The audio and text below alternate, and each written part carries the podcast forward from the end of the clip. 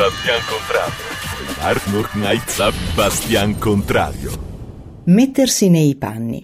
Salute mie care pirate e miei cari pirati di radio, di terra e di rete. Come va? Ve lo chiedo davvero con interesse, consapevole che il periodo che stiamo vivendo ci sta trasformando tutti, nessuno escluso.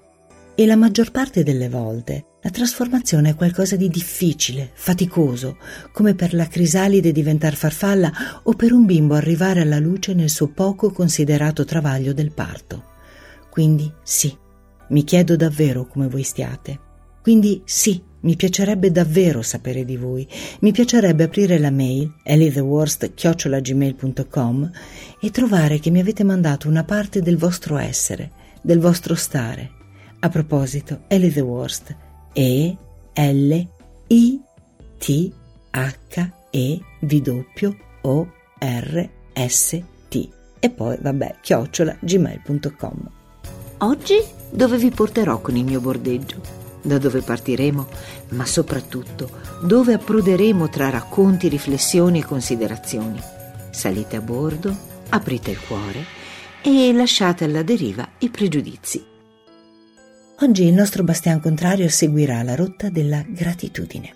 Vi siete mai chiesti se sapete godere del successo di un altro, del suo bene, della sua soddisfazione? Oppure vi siete mai chiesti se e quanto voi stessi abbiate contribuito a tale evento? Io sì, spesso. E quest'oggi è proprio grazie al godimento di uno di questi momenti che voglio raccontarmi a voi. Capita a volte che qualcuno mi racconti di sé, di qualche momento particolarmente complesso o delicato o inaspettato, oppure capita che sia io a cogliere nel tono della voce, in una pausa o nella semplice scelta di una frase scritta da qualche parte o di un'immagine quella sfumatura, quel richiamo, quella richiesta d'aiuto che grida senza suono, quasi avesse pudore di sé, quasi temesse di disturbare l'altro, quasi non fosse certa di aver diritto di essere. In quei momenti Nulla, se non la possibile ma improbabile priorità di un altro male, mi impedisce di cercare quella persona, di mettermi in contatto, di cercare di offrire una parola di comprensione, di conforto e di incoraggiamento. Il numero e la varietà di difficoltà superate, accumulate grazie all'età, mi facilita nel comprendere il dolore, anche quando questo non corrisponde al mio sentire e mi diventi più difficile mettermi nei panni dell'altro. Che meravigliosa espressione, mettersi nei panni. Sì, perché è la frase che disegna in modo concreto la parola empatia. Non serve aver attraversato tutte le esperienze dure che la vita elargisce a chiunque ne sia parte per poter comprendere il dolore, la sfiducia, la stanchezza anche di vivere a volte. Le storie sono tutte simili, nessuna uguale, perché non saranno mai uguali i protagonisti che le vivono. Il sentimento, la risposta emotiva, il valore che si dà al medesimo evento sono e saranno sempre soggettivi. Ci sono e ci saranno sempre eventi che scivoleranno sulle spalle di qualcuno mentre si incastreranno come spine d'acciaio nel cuore di altri. Ma tutti, proprio tutti, conosciamo cosa sia il dolore. Tutti, proprio tutti, sappiamo cosa vorremmo sentirci dire in un momento difficile.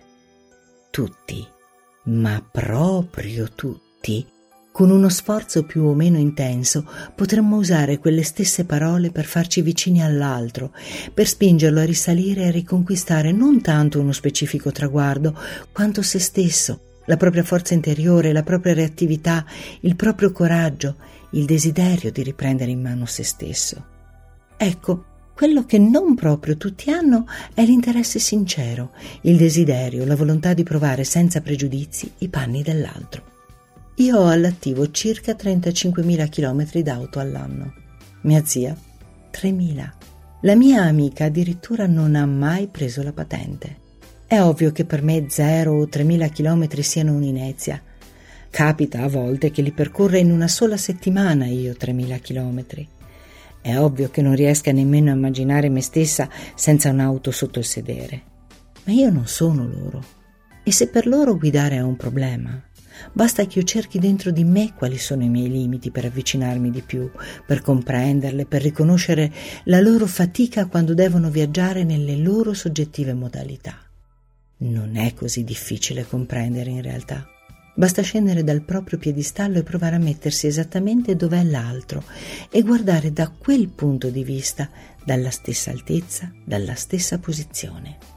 Fatelo qualche volta questo gioco, questo divertente allenamento. Viene bene quegli specchi che non rifletteranno mai la stessa immagine se si guardano da un punto anche di pochissimo diverso. Ed è la stessa cosa del mettersi nei panni degli altri. Ma per fare questo serve anche un'altra cosa, il desiderio sincero di percepire l'altro, di comprenderlo per quello che è e non per come vorremmo che fosse. È in questi incontri, chiamiamoli così, talvolta davvero minuscoli, estemporanei, volatili, che accadono, talvolta, cose miracolose, come gli arcobaleni che fino ad un istante prima non c'erano e poi ti lasciano incantato per la bellezza, la luce, l'epifania di sé. Queste cose che vi ho raccontato di solito accadono con persone non particolarmente vicine. Sì, a volte si tratta di amicizie di vecchia data, ma più spesso sono momenti condivisi con persone che sento di rado, se non con veri e propri conoscenti occasionali. Perché alla fine vale sempre quel detto: esserci quando è il momento, non quando hai un momento. Capita a volte che queste persone incontrate per un istante poi riprendano ad essere parte di quel vasto mare di cui in realtà siamo tutti parte, così come le onde quando rifluiscono e scompaiono. Ma, ma successivamente, inaspettatamente, sorprendentemente, un giorno, un giorno qualunque, un messaggio, una telefonata e lì sì riconosci il valore di quell'azione che hai fatto col cuore, inconsapevole dell'importanza di quella parola, di quella carezza, di quella fiducia che hai sentito dentro mentre spronavi l'altro a fare quel qualcosa. Sì, quel messaggio, quella telefonata ti portano in uno stato interiore così ampio, radioso, lucente e allo stesso tempo intimo, raccolto, pudico. Quando senti le parole di chi, magari anche dopo un anno, ti cerca perché è con te, è proprio con te che vuole condividere il suo successo, la sua vittoria, la sua guarigione, ti senti allo stesso tempo minuscolo ed immenso. Minuscolo perché sai di non aver fatto nulla di straordinario, ti sembra che ti vengano attribuiti meriti che non ti riconosci, e immenso perché ti rallegri e godi del sentire cosa ha saputo realizzare o risolvere o affrontare o vincere la persona che ti parla. Godere della gioia e dei successi degli altri, dei loro riscatti, del loro rinnovarsi, ah, è l'infa luminosa che nutre il cuore, che riempie la vita, che fa risplendere di significato anche il giorno più buio. È il momento in cui senti con chiarezza estrema l'importanza di esserci e di esserci stato proprio in quel momento, come la rugiada che rigenera i fiori al mattino. Quante volte mi limito a mandare un messaggio di buongiorno all'una o all'altra persona, qualche parola con un po' di significato.